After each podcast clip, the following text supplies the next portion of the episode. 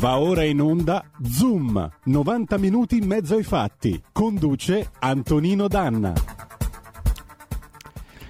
Radio Libertà, diamo subito la linea ad Antonino Danna, io ricordo i numeri per andare in diretta con lui, 02 66 20 35 29 il numero di telefono, invece per Whatsapp 346 642 7756. Ben trovato Antonino. Grazie Giulio Cesare Carnelli, nostro condottiero. Noi adesso ce ne andiamo a poco a poco verso il paese dove gioia e quiete. Forse Ben presto anch'io dovrò raccogliere le mie spoglie mortali per il viaggio.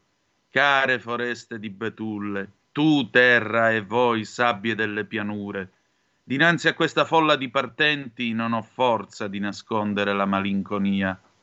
Ho amato troppo in questo mondo tutto ciò che veste l'anima di carne. Pace alle betulle che allargando i rami si son specchiate nell'acqua rosea Molti pensieri in silenzio ho meditato, molte canzoni entro di me ho composto. Felice io sono sulla cupa terra di ciò che ho respirato e che ho vissuto. Felice d'aver baciato le donne, pestato i fiori, ruzzolato nell'erba, di non aver mai battuto sul capo gli animali, nostri fratelli minori. So che là non fioriscono boscaglie, non stormisce la segala dal collo di cigno. Perciò Dinanzi a una folla di partenti provo sempre un brivido. So che in quel paese non saranno queste campagne biondeggianti nella nebbia. Anche perciò mi son cari gli uomini che vivono con me su questa terra e a me personalmente sono cari Paolo Nori col suo corso su Dostoevsky che è stato censurato dall'Università Bicocca e trovo questo gesto culturalmente miserabile, oltre che vigliacco, ripeto, culturalmente miserabile e vigliacco e oltretutto trovo altrettanto culturalmente miserabile e vigliacco chiedere al direttore alla Scala di fare una scelta o lui o schierarsi contro Putin. Non cominciamo la caccia ai russi, non cominciamo la cancel culture di noi altri, perché non è questo il modo in cui ci si relaziona a un problema serio quale la guerra che è in corso. Vi abbiamo letto comunque una poesia di Sergei Yesenin, poeta russo. Amiche e amici miei, ma non dell'avventura, buongiorno. Siete sulle magiche, magiche, magiche onde di Radio Libertà.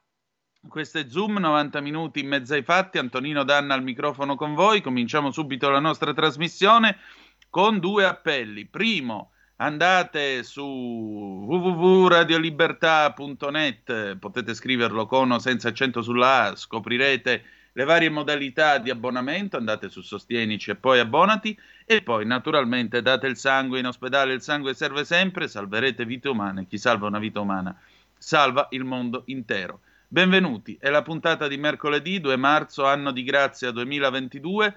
Oggi non c'è spazio per l'Ucraina, ne parliamo domani. Stamattina ho parlato con il collega Oleg Sukov del Kiev Independent. Domani la trasmissione sarà fatta sulla base di questa intervista che vi tradurrò naturalmente. È stato un lungo colloquio in inglese di 22 minuti, quindi non abbiamo il tempo oggi per poter fare irruzione in altre trasmissioni e così via. Ma sarà altrettanto una puntata interessante, ve lo posso garantire.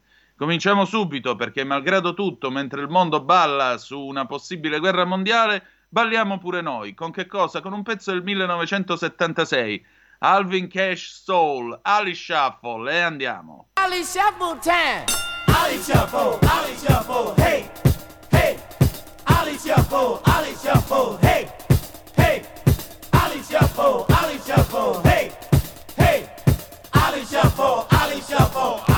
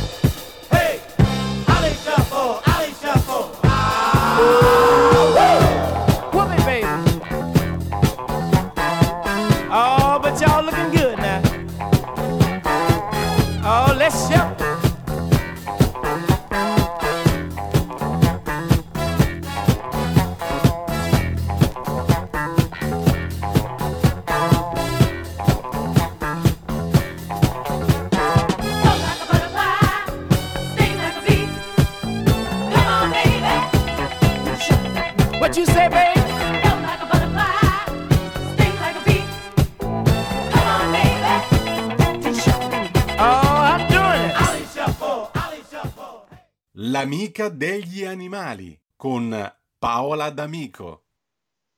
E rieccoci, siete di nuovo sulle magiche, magiche, magiche onde di Radio Libertà. Antonino Danna al microfono con voi. Quello che avete ascoltato auspice anche Stefano Belisari in arte Elio da Elio e le storie tese e direttamente dal Pippero Ali Shuffle neanche sna. Eh no, mi dispiace.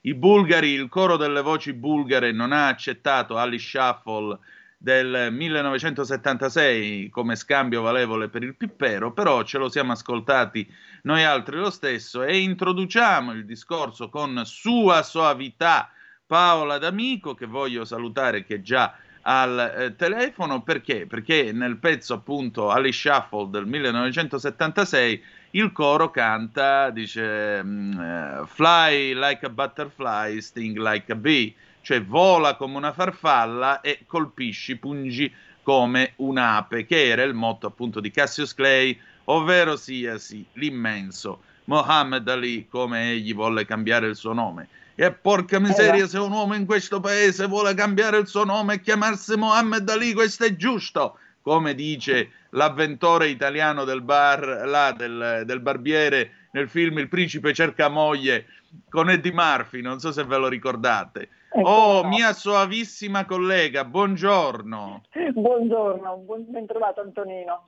Eh sì, vero, parliamo di farfalle. Eh, mi è venuto in mente, eh, leggendo eh, un testo di Rita Livri Montalcini, che ha vinto il Nobel per aver scoperto il fattore di crescita del sistema nervoso, no? per lei prima mm, donna straordinaria, e io un giorno mi trovai a doverla eh, intervistare sostituendo un esempio collega che si intendeva di medicina e mi trovai assolutamente, ero giovane, in imbarazzo, in imbarazzo, sudavo quattro camicie perché non avevo nemmeno avuto il tempo di ehm, entrare proprio nelle cose mediche e quindi lasciai parlare tutti i colleghi e a un certo punto per uscirne fuori lei si girò verso di me, non vedeva più già molto bene, era abbastanza sorda e mi disse tu non mi chiedi niente, allora io per uscire dall'imbarazzo le chiesi qualcosa sulla sua vita, quindi cosa mangiava, eccetera, e le chiesi anche quanto pesava, perché era veramente, sembrava una farfalla, e lei mi disse 35 kg e si divertì molto di questa intervista assolutamente folle, anomala, in un contesto scientifico. Io poi scrissi appunto nel mio pezzo eh, descrissi l'Italia di Montalcini una farfalla posata sulla bilancia, perché queste immagini mi diede. E perché farfalle? Un po' perché ho pensato a lei in questi giorni letture che stavo facendo così mie, e un po' perché è il momento di migrazioni. Noi pensiamo sempre che migrano i volatili e altri animali, in realtà no, anche le farfalle migrano. E adesso eh, vi racconterò quali, come e dove. E perché quando parliamo di farfalle, eh, le farfalle sono diurne, le falene sono notturne, appartengono però al mondo dei lepidotteri, quindi noi siamo un po' infastiditi spesso dalle falene, dalle farfalle della notte. E in realtà eh, sono animali importantissimi per tutto l'ambiente. Lepidotteri in greco eh, significa ali squamose e sono chiamate così proprio per la struttura delle fragili ali che sono coperte da migliaia e migliaia di sottilissime squame sovrapposte le une alle altre. Queste squame possono avere colori straordinari, brillanti, meravigliosi, oppure appunto nel caso delle fene notturne sono tendenti a colori più eh, marroni scuri e e sono invece questi colori brillanti responsabili del vivere delle farfalle che noi vediamo diurne. Si conoscono mm, 170.000 specie di lepidotteri e soltanto un decimo sono farfalle diurne, quelle che noi am- amiamo di più perché sono più belle e Meraviglioso. hanno una straordinaria varietà ma anche una incredibile capacità di adattarsi a qualsiasi clima. E hanno fatto proprio, queste sono le loro caratteristiche più importanti per la mutata diffondersi in tutto il pianeta. Le troviamo dalla tundra artica alle paludi di mangrovie e in ogni ehm, continente, in ogni, in ogni area del mondo ci sono farfalle diverse. Vi ho mandato delle immagini perché due cose che appunto non sapevo leggendo un bel libro sulle farfalle, la più piccola farfalla ha un'apertura alaria di un centimetro e mezzo e ha un nome strano, Brasidium exile, e fa parte di una famiglia, della sottofamiglia delle licenide. Si trova dagli Stati Uniti a tutto Sudafrica, non so se hai visto le foto che vi ho mandato e eh, se riesci a farla vedere. La più grande, messa a confronto fa l'impressione, è una falena, ehm, si chiama Atlante, forse anche per Mm. la sua dimensione, e ha un'apertura alare di 30 centimetri. Si trova Salute. Qui, qui non si trova, si trova soltanto tra India, Ceylon, in Cina e in Indonesia. Poi c'è anche tutto un mondo di cui non parliamo per oggi e sono i microlepidotteri e di questi fanno parte falene come la signora domestica o la falsa tarme, anche questa è diciamo, un tipo di insettino che noi tendiamo a eh, ammazzare, uccidere, liberarcene, no? Sono quelli che troviamo negli abiti, diciamo, nel- fastidiosi. Guardiamo e diciamo che schifo. Purtroppo però anche loro hanno un loro ruolo. Le farfalle grandi, adulte, eh, si nutrono di sostanze liquide, quindi il nettare dei fiori, ma anche liquidi che possono essere ricavati dallo sterco, dalle colonie in decomposizione. Quindi fanno parte di questo mondo animale e vegetale aiutano anche tutto il processo di composizione. E questo servirà Certo. sicuramente a quelli che studiano la CSI. Eh, sono, parlando di farfalle, sono insetti diurni, abbiamo detto molto molto specializzati, si riconoscono per questi colori della loro livrea del loro abito, ma anche per le antenne che alla fine, nella parte finale, hanno una piccola clava, diversa invece dalle falene che sono proprio ehm, corte queste antenne senza parte terminale sottile. E poi anche per il modo in cui tengono le ali unite sopra il dorso ogni volta che si posano su un fiore, cosa che invece le falene non fanno. Le falene chiudono le ali, le ripiegano sul dorso e questo è un elemento che ci permette di distinguerle. Molto semplice, non lo sapevo, l'ho imparato appunto leggendo. Non hanno naturalmente armi difensive salvo mimetizzarsi e in questo sono straordinari. Abbiamo le quattro fasi del ciclo, sono l'uovo, poi c'è il bruco che sempre si mimetizza molto bene, la pupa o crisalide perché sempre in greco crisalide indicava l'oro, spesso assumono questo colore dell'oro e poi c'è l'adulto. Mi Certo. chiedeva l'altro giorno mia nipote ma quanto possono vivere? È vero che vivono solo 24 ore? No, Eh, hanno mh, diverse eh, diciamo, possibilità. Ci possono essere farfalle che vivono due giorni, ma ci sono anche farfalle che possono vivere un anno. Per esempio una farfalla che troviamo anche da noi, la Vanessa Antiopa, e mh, che si trova anche da noi, ma per esempio i ricercatori mi spiegavano che in Sicilia, dove era molto presente, da tanti anni, da metà dell'Ottocento, non si vede più, non si trova più. E adesso Eh. parliamo di migrazioni. Dimmi Antonino. C'è una telefonata per te per- sulle farfalle, la passiamo subito. Pronto? Chi è là? Pronto, ciao, sono Mauro. Quella! Parlando di farfalle, eh, io ti posso dire che quando avevo 14 anni insieme a due miei amici facevo collezione di farfalle, poi ho fatto biologia, quindi qualcosa ne so. Per quanto riguarda le antenne dei lepidotteri diurni, diciamo italiani, hanno le antenne che terminano a clava, ma è un dismorfismo sessuale, perché sono i maschi. Le- della stessa specie possono avere le antenne a pettine come invece hanno tutte le altre farfalle notturne. C'era una farfalla che io ho preso, era difficile da prendere, però io l'ho presa perché era fantastica. È il porcellino della vite, che è una, le ali molto piccole, il corpo molto grosso, eh, sarà lunga 2 cm e mezzo, non di più, ha una particolarità, è verde brillante e rosa, una cosa incredibile, e ha un battito d'ali fortissimo. Rimane comunque, no, c'è la classe delle- dei vanessidi, che sono tantissime, dalla Vanessa io, quella che hanno visto tutti, alla Vanessa Atlanta che è bruna con i bordi bianchi, alla Vanessa del, dell'Ortica e tanti altri. Rimane comunque una farfalla nel nostro Appennino che è una grandissima volatrice che è bellissima da vedere, è la cedronella.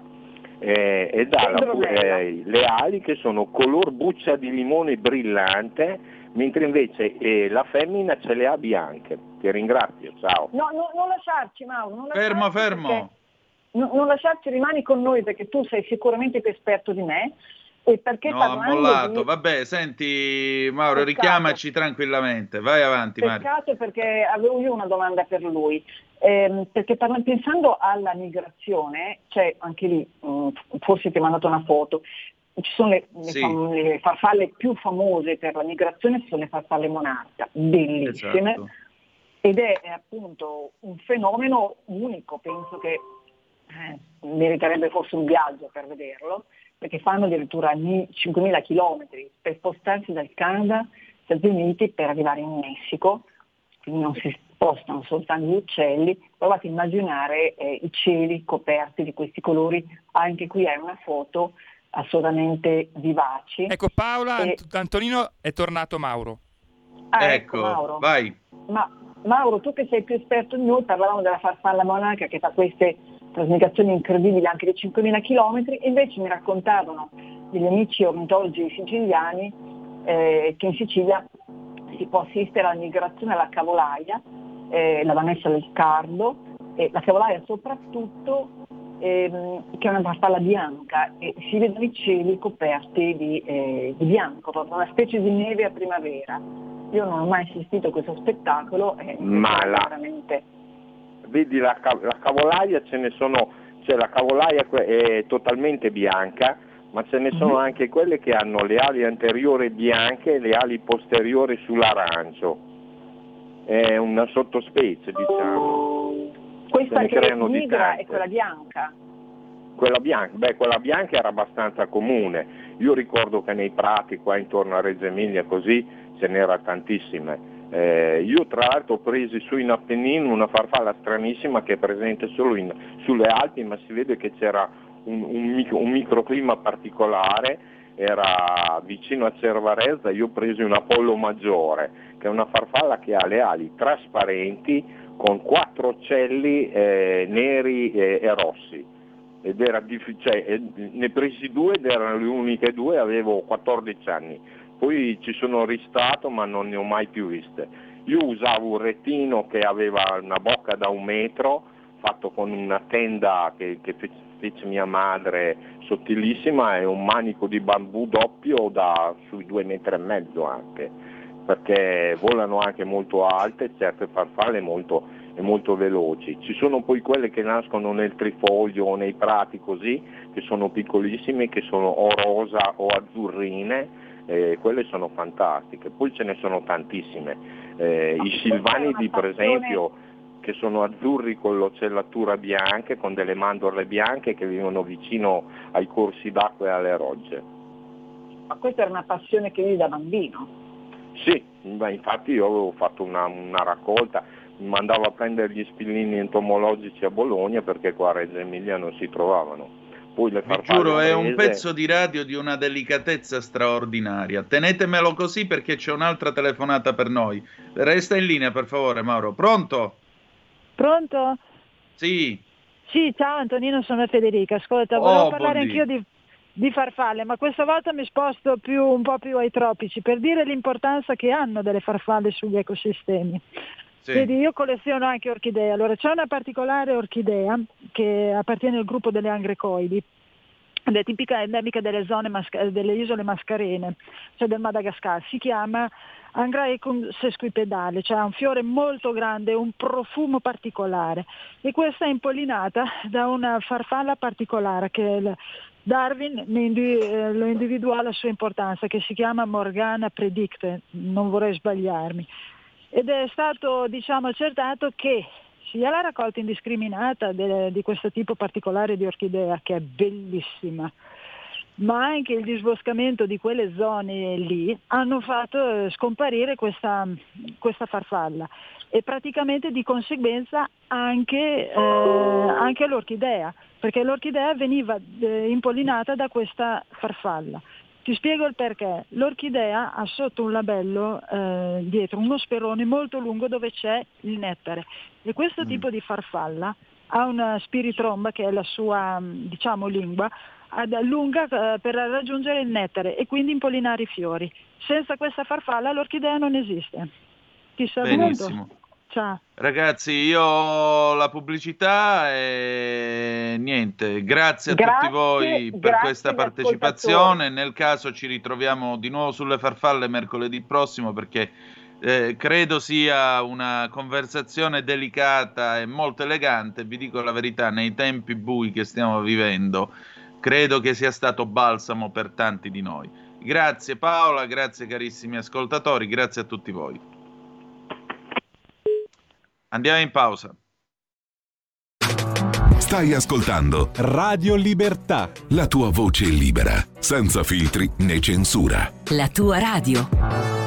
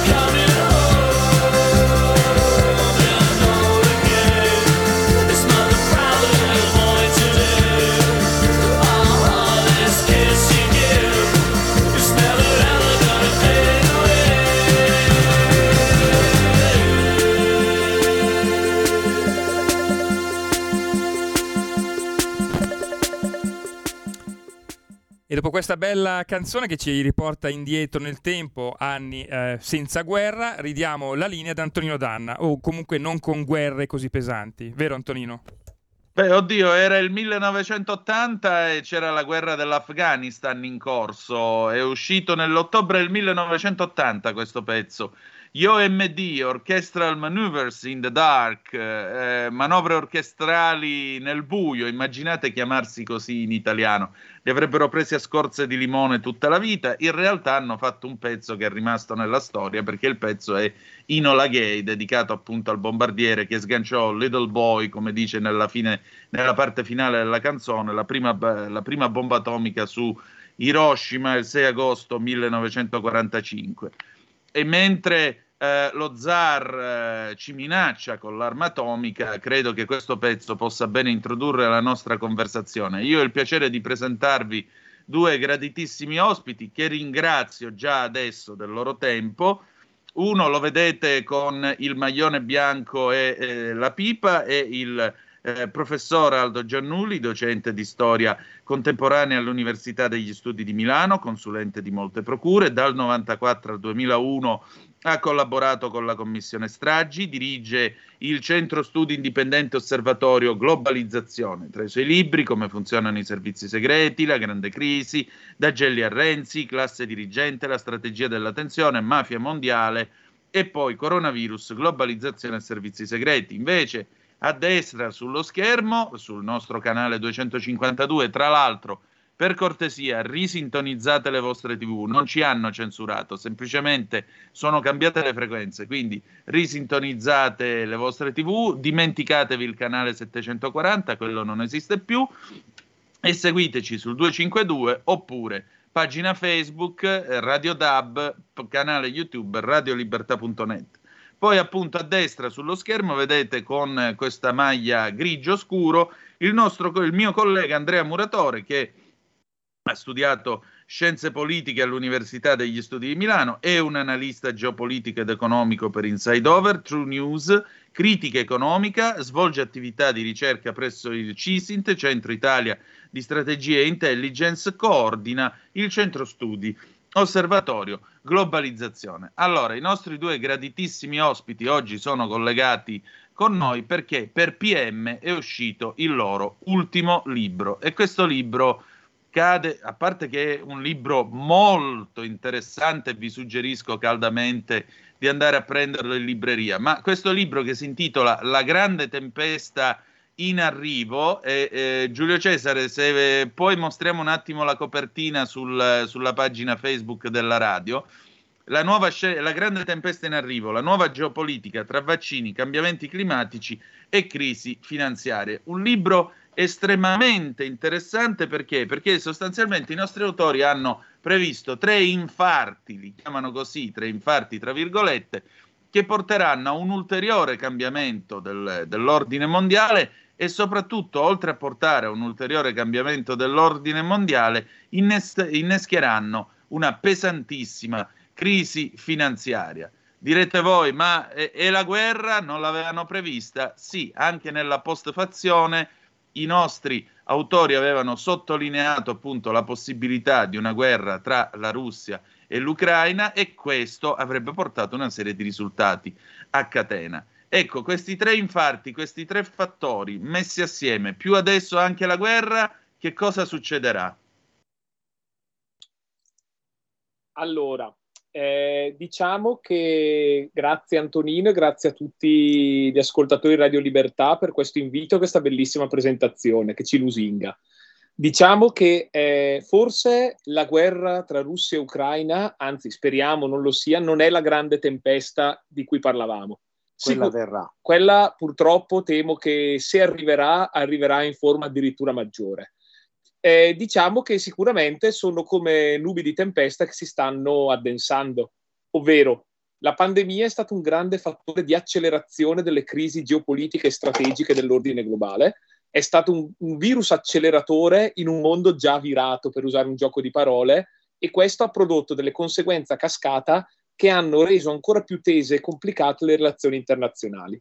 Uniamo a questo il fatto che il mondo deve vivere la risposta ai due infarti che sta avendo, ovvero la pandemia e il cambiamento climatico, e al terzo che da mesi, purtroppo lo vediamo sotto i nostri occhi, si prepara, uno tsunami finanziario, nel periodo in cui, come sottolineava il, il presidente della Consob Paolo Savona a inizio pandemia, le relazioni internazionali sono ai minimi del post-guerra fredda, ovvero problemi globali sempre più grandi con una risposta multilaterale più, sempre più labile, un clima di sfiducia e di rivalità che non ha precedenti e riguarda perlomeno eh, tre, se non addirittura quattro domini, eh, la rivalità militare, la rivalità eh, strategica, la rivalità geoeconomica a tutto campo e ora abbiamo anche eh, la rivalità eh, sanitaria, intesa la guerra dei vaccini e simili. Un clima di sfiducia che demolisce il contesto multilaterale creato dopo la seconda guerra mondiale e aggiornato dopo il crollo dell'URSS e che si inserisce purtroppo in un clima di deterioramento che va avanti almeno un decennio abbondante. Esatto, io volevo, mh, volevo porvi alcuni spunti di riflessione. Intanto, attinendomi alla realtà attuale, voi scrivete nel, nel vostro libro che la confrontation attuale, specialmente se venisse tra la Cina e gli Stati Uniti d'America, perché nulla esclude che dopo l'Ucraina ci, si- ci- ci tocchi- ci toccherà occuparci di Taiwan, anzi, probabilmente Pechino sta guardando eh, ed è in attesa di capire come andrà a finire in Ucraina per capire se può tentare il colpo gobbo a Taiwan, chi lo sa. Ma eh, voi fate una valutazione dicendo che sostanzialmente l'arma atomica però non dovrebbe farci così paura come lo zar invece ha annunciato in questi giorni perché l'arma atomica, specialmente nell'ambito di un confronto tra la Russia, eh, tra la Russia, scusate, tra la Cina e gli Stati Uniti d'America, comunque con la Russia a fianco della Cina, questo anche, eh, potrebbe essere soltanto un'ultima risorsa da spalle al muro, dal momento che eh, l'arma atomica continua a mantenere il suo ruolo di deterrente e più che altro saranno ancora guerre convenzionali. Ecco, ma dopo quello che sta succedendo a Kiev e dintorni, ve la sentite ancora di sostenere questa visione? Sì, Professor Giannulli. ma quello che ha funzionato da freno per 70 anni è stato il terrore della mutua distruzione assicurata. Il MED, sì.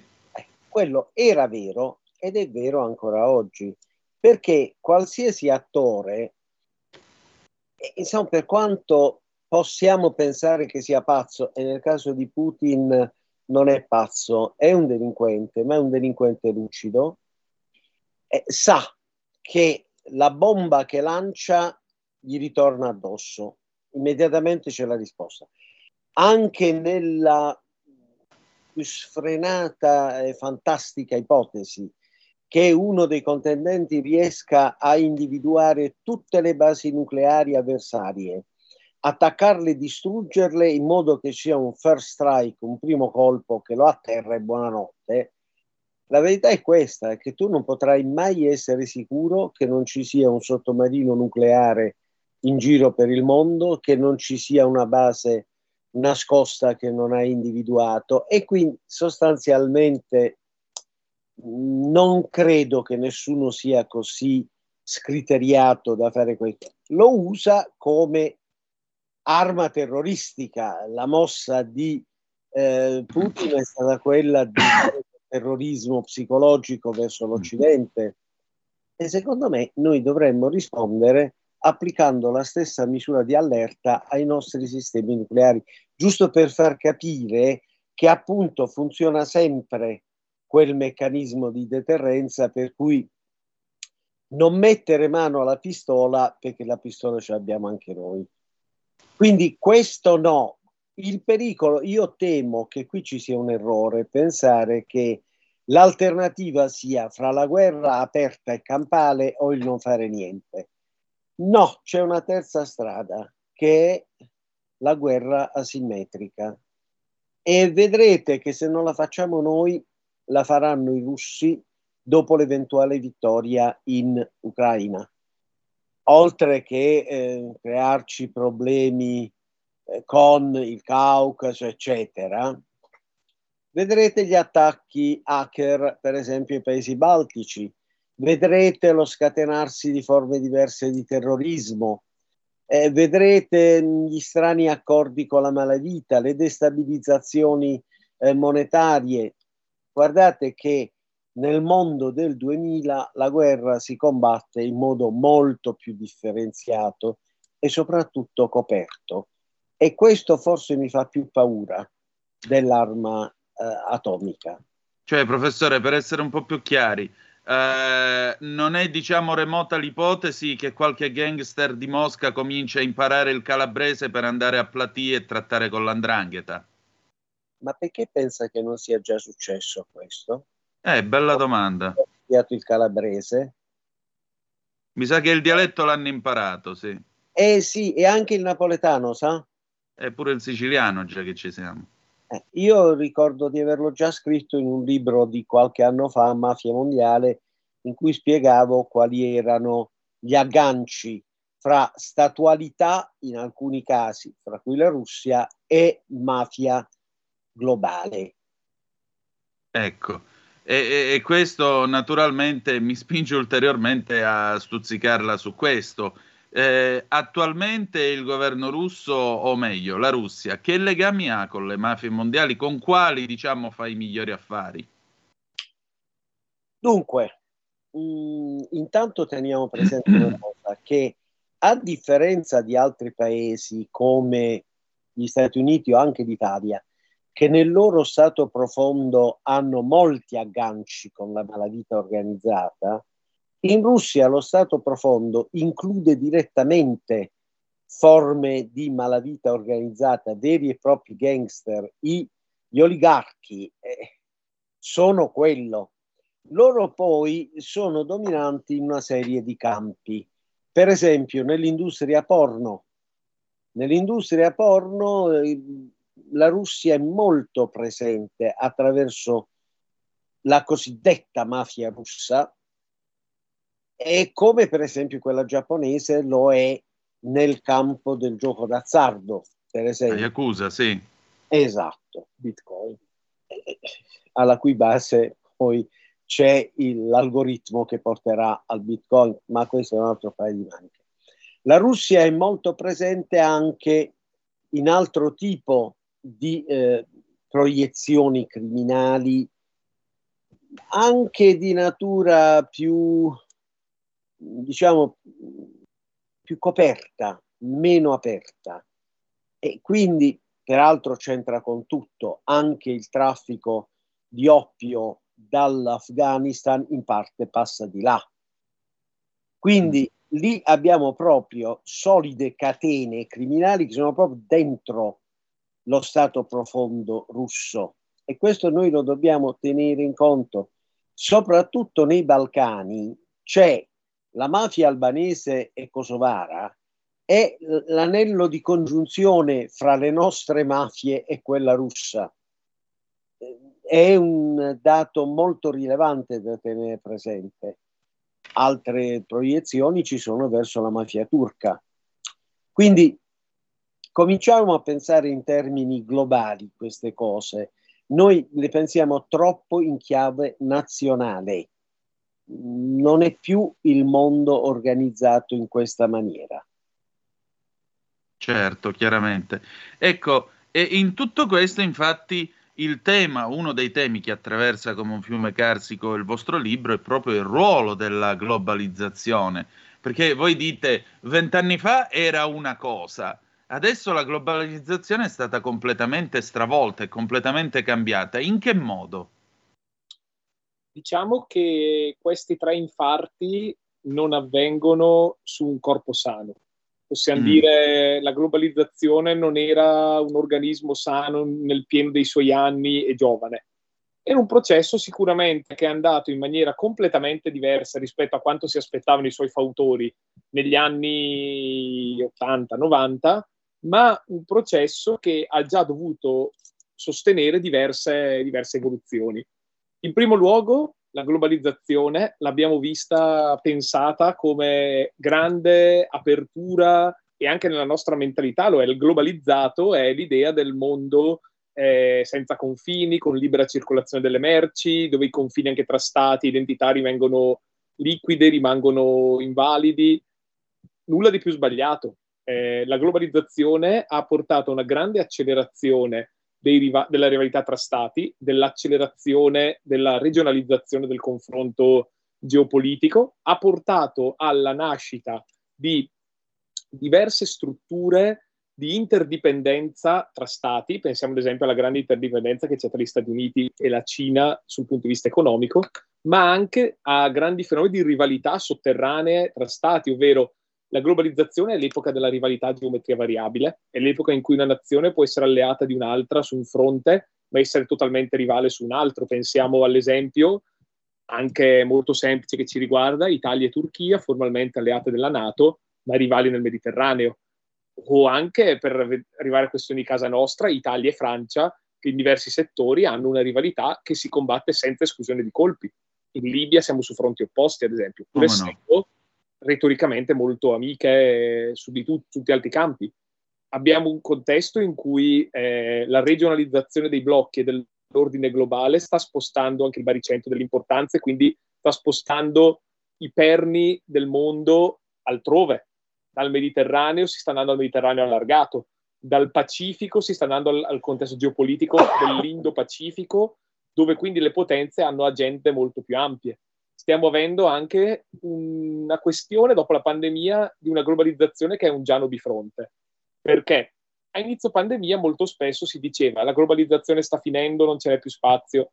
Anche questo nulla è più sbagliato e come mi ha insegnato sempre il professor Giannulli, la storia non fa marcia indietro. Si può fare la restaurazione dopo la rivoluzione francese, ma i semi restano. La globalizzazione rimane, per dire, usare le parole di Xi Jinping, il grande oceano in cui siamo tutti costretti a nuotare. Beh, e la pandemia l'ha, per un certo periodo ha mostrato tutte le fragilità della globalizzazione in termini di catene del valore, lo vediamo tuttora con l'energia, in termini di rivalità tra stati, i confini esistono ancora e sono usati anche molto spesso come un'arma geopolitica e strategica ed è illusorio, come succede in Europa, negarli punto a capo, ma al tempo stesso è accelerato il motore trainante della globalizzazione, il sistema tecnologico finanziario, ormai dominante nelle borse, ormai dominante nei mercati, ormai dominante come asset geopolitico nella sfida una Cina. Quando vedevamo durante i lockdown che le borse toccavano dei valori mai visti prima, che Apple capitalizzava una somma pari al PIL della Gran Bretagna o della Spagna, che aziende come Tesla, senza un sottostante reale paragonabile, aveva una capitalizzazione pari al PIL di grandi potenze, lì vediamo che c'è un versante della globalizzazione che tuttora si sta dilatando e si sta dilatando assieme anche al rischio di una nuova botta finanziaria al cui confronto il 2008 ci potrà sembrare un, eh, Un incidente. un incidente, un lancio di fuochi d'artificio in una fiera d'estate. Oh signore, che scenario. Aggiungiamo- E aggiungiamo una cosa. Prego. La globalizzazione è cambiata anche perché a proposito di infarti citati, ha già subito. La globalizzazione non è stato solo un processo, è stato anche un immaginario, il pensare il mondo in un certo modo. Questo immaginario ha già subito tre infarti. L'11 settembre, il 2008 con la crisi finanziaria che ha creato un- delle dinamiche non ancora superate oggi e terzo la pandemia. Quindi già queste tre cose avevano debilitato fortemente non solo il fenomeno, ma anche l'immaginario della globalizzazione. Il fatto che oggi noi chiudiamo SWIFT ai russi eh, non è una cosa senza significato. E se dovessimo coinvolgere nella politica delle sanzioni anche la Cina, sarebbe veramente la fine per adesso della globalizzazione, ma non accadrà perché contrariamente a quello che pensano altri, io sono convinto che i cinesi resisteranno alla tentazione della zampata su Taiwan, almeno per ora. Mm, Quello è un discorso di lungo periodo. I cinesi pensano in termini di eh, parabole molto lunghe, non, non si affidano ad avventure di questo genere. Ecco perché quello non credo che accadrà. Infatti, a mio avviso, i due attori che hanno capito meglio questa fase della globalizzazione sono quegli attori che mantengono una saldatura con una cultura o anche delle eredità secolari, se non millenarie. Pensiamo al Vaticano e pensiamo alla, alla- alla Cina, dove ovviamente governa il Partito Comunista, ma la logica è ancora quella confuciana del tempo lungo. 7000 anni di civiltà non, non li poteva certo cancellare Mao con la lunga marcia o il grande balzo in avanti, questo è poco ma neanche- sicuro. ma neanche l'idea della globalizzazione come americanizzazione del mondo, neanche quello cancella migliaia di anni di storie di civiltà. Ha voglia. C'è una telefonata per noi, la prendiamo subito allo 0266203529. Pronto chi è là? Eh, chi. Buongiorno Manzoni, dici tutto. Allora, stavo vedendo, stavo sentendo il telegiornale spagnolo. Eh, la Spagna eh, l'altro ieri ha inviato 20, 20 tonnellate, non quintali, 20 tonnellate di armi all'Ucraina. Oggi sta decidendo di inviare materiale militare ai- agli ucraini per le chiese. Basta. Come se fosse Antani, non si è capito niente. Comunque va bene, no, mi pare di capire che la Spagna, lui vive alle Canarie, questo nostro ascoltatore, la Spagna eh, che ieri aveva detto che non avrebbe mandato forniture militari, alla fine è scesa anche lei nel lagone mandando forniture verso la Cina. Ma mh, quello che io volevo chiedervi nella nostra conversazione è sempre in tema anche di globalizzazione. Voi parlate appunto di vaccini, parlate anche di questa transizione ecologica e poi c'è una cosa che mi ha messo molto la pulce nell'orecchio perché par- visto che parliamo di Cina, intanto osservo, come avete sottolineato a proposito di Taiwan, che comunque la Cina per il momento nella- nel, nel nel Mar Cinese o comunque nelle sue acque non ha un potere aeronavale paragonabile a quello degli Stati Uniti d'America o addirittura a quello della semplice mh, India o del Giappone. Però questo può dare tentazioni a qualcuno a Washington di dire meglio nel 2025 che non nel 2030 e meglio nel 2030 che non nel 2035. Uno. Due, però voi scrivete anche che la Cina non è comunque questo monolite inscalfibile, perché anche la Cina ha dei problemi interni che, eh, diciamo così, l'hanno colpita fortemente, o mi sbaglio? Certo. Assolutamente, assolutamente. Parto da quest'ultimo punto. Come ogni nazione che ha conosciuto uno sviluppo accelerato con un livello di crescita che partiva da dei problemi da risolvere enormi e che ha portato centinaia di milioni di persone da uno stadio di povertà assoluta, se non indigenza, fino a un livello di consumo medio e come ogni nazione con profonde disuguaglianze interne, anche la Cina deve vedere tutti i suoi problemi da affrontare. Il primo problema grande è che la Cina, e questo è uno dei temi che gli Stati Uniti puntano fortemente a incentivare per eh, sottolineare il confronto geopolitico, la Cina tuttora non è una nazione veramente unita, perché mantiene prima di tutto il, sistema, eh, uno, il sistema un, un paese, due sistemi all'interno con la Cina e Hong Kong e Macao. Mm. Poi ha Taiwan che rivendica come eh, sua parte, che è chiamata la provincia ribelle. Ha due grandi eh, periferie che non sono assimilate all'etnia Han e non sono assimilate al nocciolo duro della nazione come sviluppo. Il Tibet, ma soprattutto lo Xinjiang. Le vie della seta, di cui tanto si parla, servono in primo luogo a connettere geopoliticamente per la prima volta la Cina in un ensemble unito come mai è stata nella sua storia. Gli Stati Uniti vogliono lavorare per fermare questa unione e ovviamente a questo si aggiungono anche tutti i problemi che una nazione dove il potere in- impone il controllo su una grande quantità di risorse, una grande quantità di obiettivi, ha. Pensiamo alla lotta tra Xi Jinping e la cricca di Shanghai che, che citiamo nel libro, o alla lotta tra, le- tra i governi regionali del Partito Comunista per sviluppare la crescita.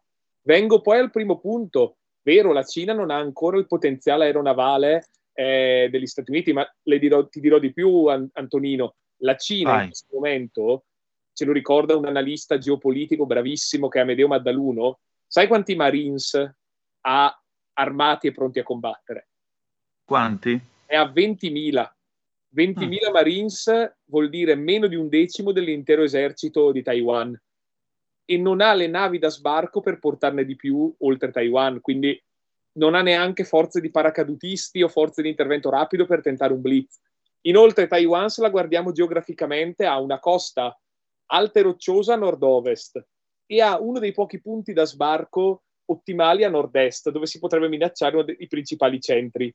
In quest'ottica qua le zone da presidiare si riducono e questo per la Cina vorrebbe dire fare un periplo in cui si potrebbe imbattere nel potere aeronavale, basterebbe anche solo quello del Giappone di interdizione, ma la Cina numericamente è vero ha superato come numero di navi gli Stati Uniti, ma in primo luogo una cultura marittima non la fai eh, in un, eh, In una pochi anni. generazione. Esatto, ci vogliono secoli. In secondo luogo, sovietici mantengono il potere del portaerei e dei sottomarini d'attacco. Esatto, loro ne hanno riciclata una che era sovietica, ferma da 30 anni nel, nel Mar Nero, mi pare, perché non avevano mai finito di allestirla. E ne hanno un'altra. Ma già l'India ne ha tre. Eh, sì, Sì, ma attenzione, la Cina, diciamo, sul mare dal punto di vista dell'attacco è debole, non, non è aria. Certo. Però attenzione, è fortissima in difesa perché alle forze navali devi aggiungere le difese costiere e c'è il grande enigma del Dongfeng 21, cioè il missile manovrabile che dovrebbe colpire le eh, portaerei. Per la verità non si capisce come hanno risolto una serie di problemi. A quella velocità uno spostamento anche di un grado dovrebbe disintegrare la navicella. Certo. Qualcosa hanno fatto, non sappiamo cosa. Inoltre la Cina è superiore agli Stati Uniti per numero. Perché? Beh, gli Stati Uniti hanno le navi di forte tonnellaggio.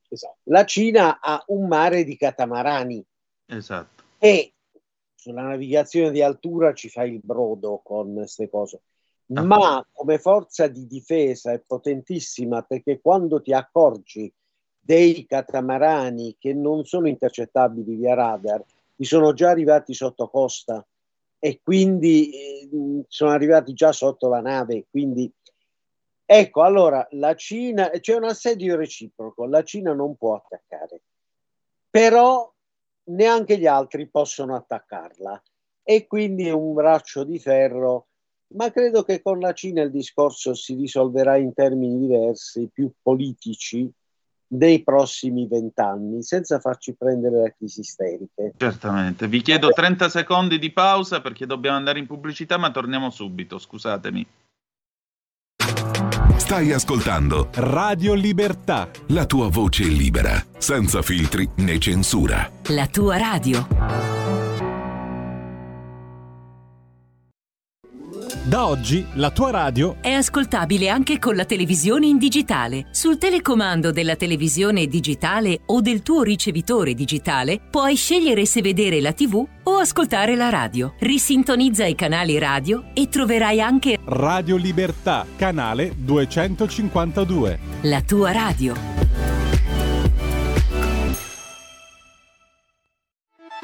Stai ascoltando Radio Libertà, la tua voce libera, senza filtri né censure, la tua radio. Ridiamo subito la linea ad Antonino Dan e ai suoi ospiti. Ti ho girato, Antonino, anche alcuni WhatsApp per voi. Sì, anche perché sono arrivati dei WhatsApp. Professor Giannuli, lei dovrebbe tenere una rubrica tutte le settimane per acculturarci un po', perché siamo un po' carenti e persone come lei sono le benvenute alla nostra radio, Giovanni Avarese. Grazie, seguitemi sul mio canale. Ecco. Buongiorno Però- signori. Invito che accetterò sempre poi. Grazie. Buongiorno signori, Roberto da Brescia. Con terrore consapevole confermate i miei pensieri. Vedo sempre il bicchiere mezzo vuoto. Cosa possiamo fare noi poveretti? Ecco appunto, per tirare un po' le somme di questa nostra conversazione, eh, che co- come si governa un mondo nel quale questi tre infarti, nel quale il rischio che diciamo i vaccini vengano usati come arma di difesa contro virus usati come arma di offesa, nel quale la transizione ecologica, come ha detto anche il ministro Giorgetti, sarà un bagno di sangue e farà venire fuori nuovi attori per le batterie al litio e così via. Cioè, come si fa a vivere in un mondo così? Allora, intanto un consiglio Cioè, che si fa, io vedo sempre il bicchiere mezzo pieno, intanto goditi quello mezzo, pie- eh, mezzo pieno, visto che hai paura di quello mezzo vuoto. Eh, prendiamo i vantaggi della situazione.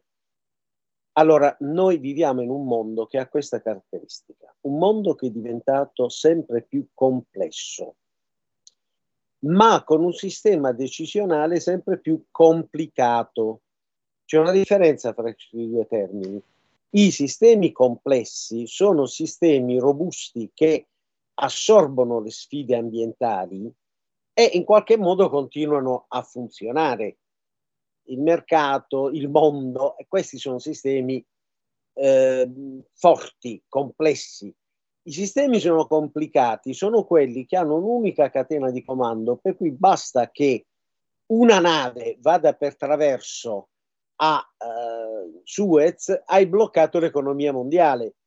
Basta che ci sia una cosa che va, per esempio, la crisi dei semiconduttori di cui non si è parlato per niente.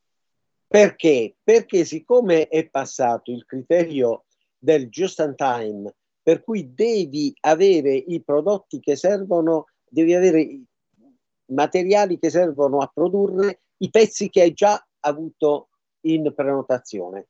Niente scorte. Poi ti succede un incidente come la pandemia e improvvisamente si paralizza l'industria elettronica a livello mondiale. Ecco, noi abbiamo un sistema decisionale complicato che si paralizza facilmente, mentre invece il mondo è diventato più complesso, quindi richiede maggiore duttilità.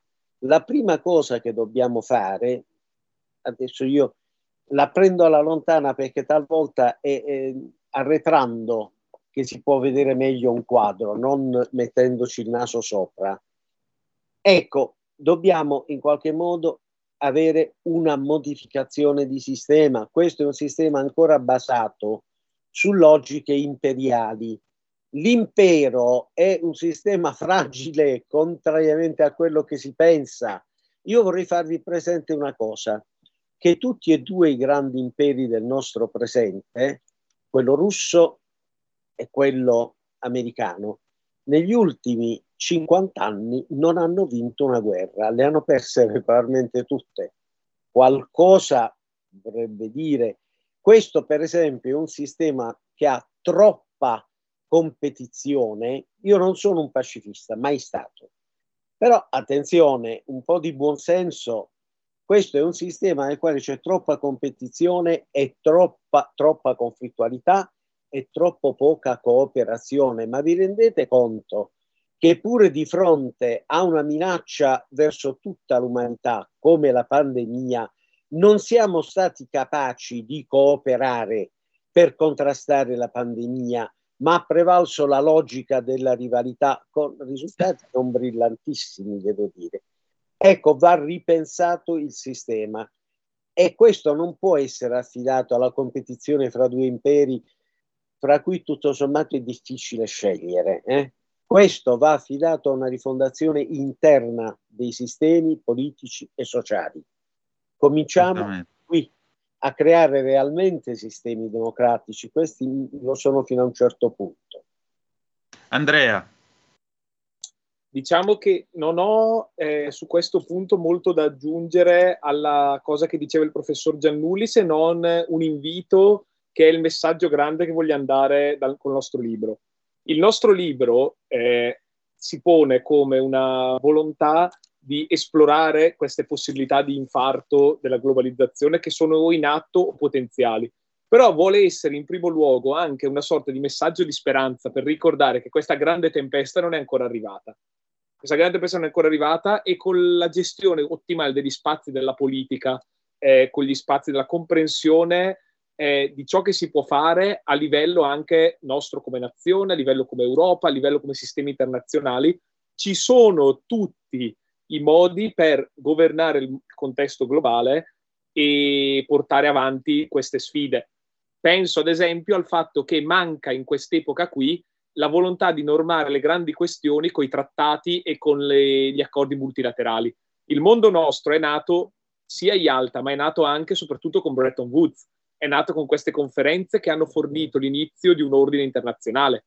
Nel 75 eh, e il professore l'ha scritto nei suoi saggi sulla strategia della tensione, quello che contribuì alla distensione in Europa fu in primo luogo gli accordi di Helsinki, Helsinki ovvero sì. la regolazione di un ordine eh, politico eh, per l'Europa. Noi stiamo vivendo un'epoca, e questo dobbiamo ben sottolineare, di detrattativizzazione. Stanno scomparendo i trattati che regolavano gli accordi sui missili balistici, per dirti, stanno venendo di fatto depotenziati gli accordi che vengono siglati, gli accordi di Minsk, che sono stati carta straccia da pochi mesi dopo il suo, la loro messa in, eh, in campo. Sta in questo senso predominando l'anarchia. E nel mondo anarchico, cito John Mersheimer eh, che è uno dei più grandi politologi americani, gli stati si accorgono che è meglio comportarsi da Godzilla che da Bambi. E, però con un primato della politica finalmente riaffermato e una presa di consapevolezza da parte di classi dirigenti che sono a livelli disastrosi, sono le disastrose in tutto l'Occidente, eh, potremmo risalire la china. In alterna- l'alternativa non è necessariamente la guerra, potrebbe essere anche il declino, ma il declino non è mai desiderabile da nessuno. Non vogliamo la pace del cimitero noi, ecco. noi se il mondo deve essere eh, sicuro, che lo sia essendo anche prospero. Sicuramente. Hai studiato, mi sa che superi l'esame. meno male, meno male, professore. Sp- Spero di aver, di aver, studiato qualcosa anch'io per la sufficienza, dico la verità. Eh, ma lei non deve fare l'esame con me, lui sì. allora, è diverso. e allora, eh, io vi voglio ringraziare, Aldo Giannuli, Andrea Muratore, la grande tempesta in arrivo, la nuova geopolitica tra vaccini, cambiamenti climatici e crisi finanziarie in, in libreria per PM. Grazie professore, grazie caro Andrea e ci risentiamo presto. Grazie ancora. Un abbraccio. Grazie a voi. E allora riprendiamo la linea, riprendiamo la linea e recuperiamo anche fronte del blog di ieri, mentre per quanto riguarda domanda risponde lo ascolteremo, ascolteremo l'intervento del, dell'avvocato De Filippi venerdì.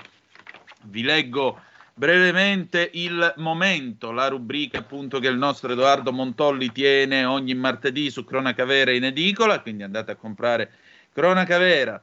Eutanasia per i referendum. Era l'11 gennaio del 95, la consulta aveva appena bocciato sette referendum radicali.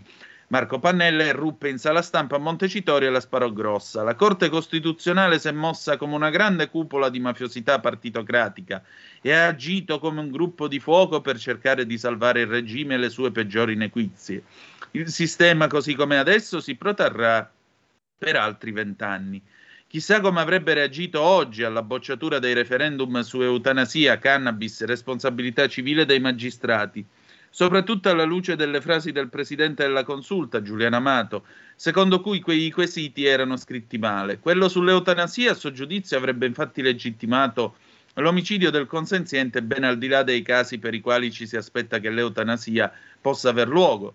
Quello per depenalizzare la coltivazione della cannabis, così com'era, avrebbe compreso anche le droghe pesanti. Quanto a quello sulla giustizia, essendo fondamentalmente sempre stata la regola per i magistrati quella della responsabilità indiretta, L'introduzione della responsabilità diretta rende il referendum più che abrogativo.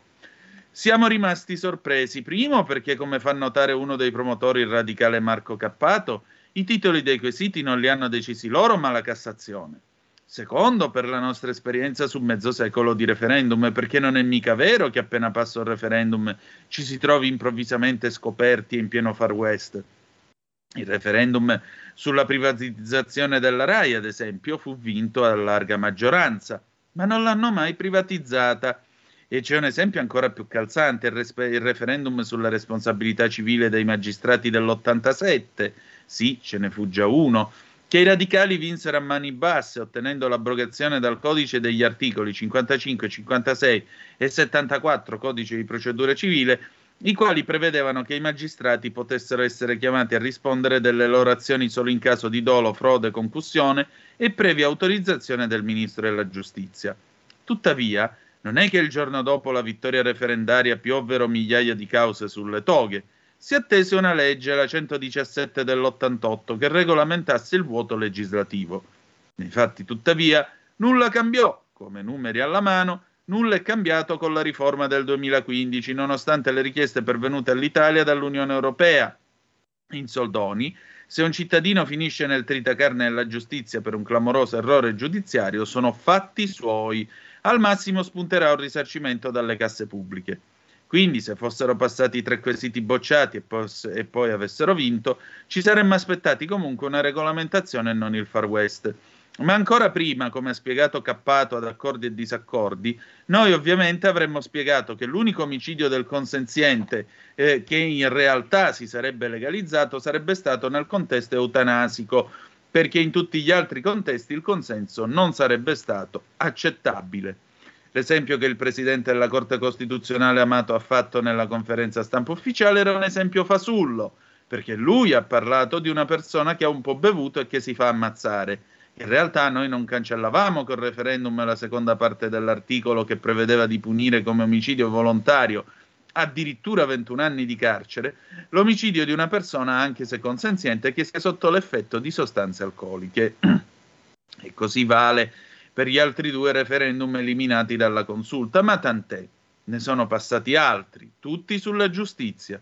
Quello sull'incandidabilità dei condannati introdotta dalla legge Severino, la norma ehm, per intenderci che fece decadere Silvio Berlusconi, quello che consentirebbe anche agli avvocati dei consigli giudiziari di valutare la professionalità dei magistrati è quello che prevede la cancellazione della norma secondo la quale i candidati al CSM debbano essere sostenuti dalla presentazione di 25 persone. L'intento? Porre un freno alle, concorren- alle correnti in magistratura e favorire le candidature individuali. Certo, non sono questi gli argomenti che appassionano la maggioranza degli italiani, ma gli ultimi due quesiti dovrebbero invece interessare chiunque di noi.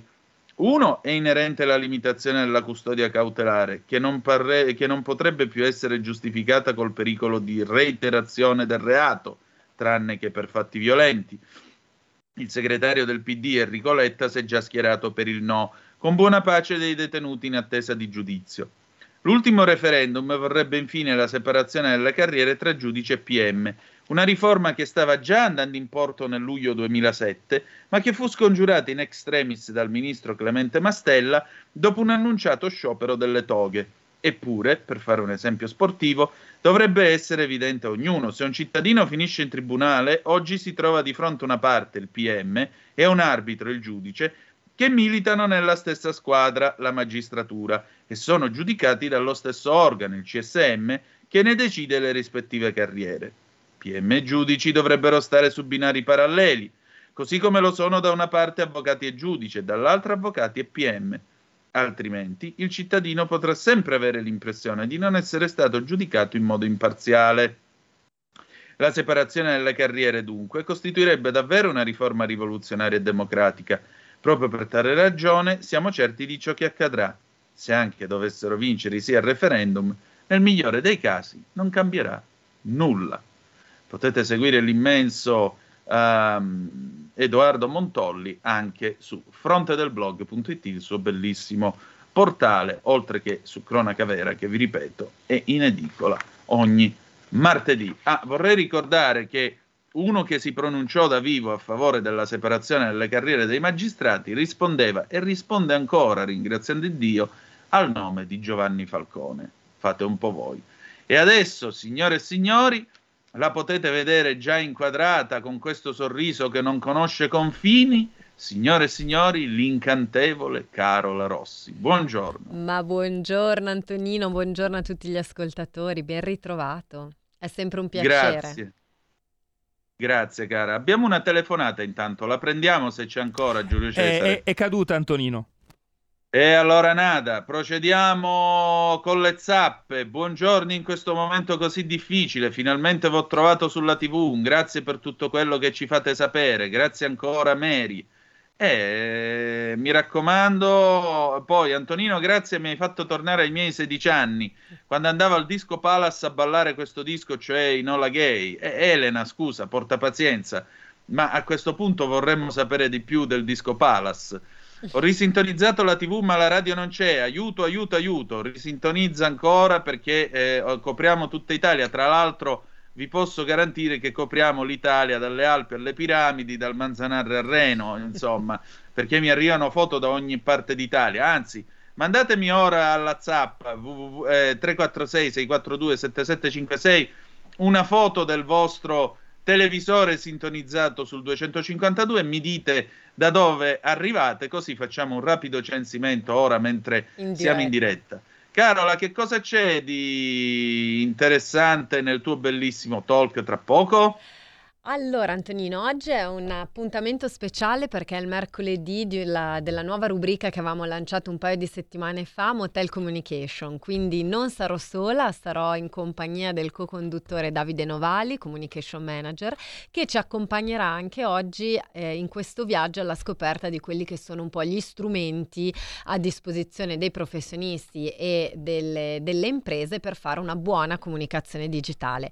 Come abbiamo visto anche durante il primo appuntamento, Motel Communication è uno spazio che vuole essere ovviamente non solo di utilità e quindi eh, portarci a casa tutte le volte qualche consiglio, qualche strumento. Oggi in particolare parleremo di My Google Business, quindi come eh, Google My Business, scusate, quindi ehm, banalmente la pagina, la, la prima vetrina eh, che compare per tutti i professionisti, per tutte le aziende. Nel momento in cui io su Google metto il nome di un professionista di un'azienda, ecco, quella scheda che mi esce è, è, grazie allo strumento Google My Business.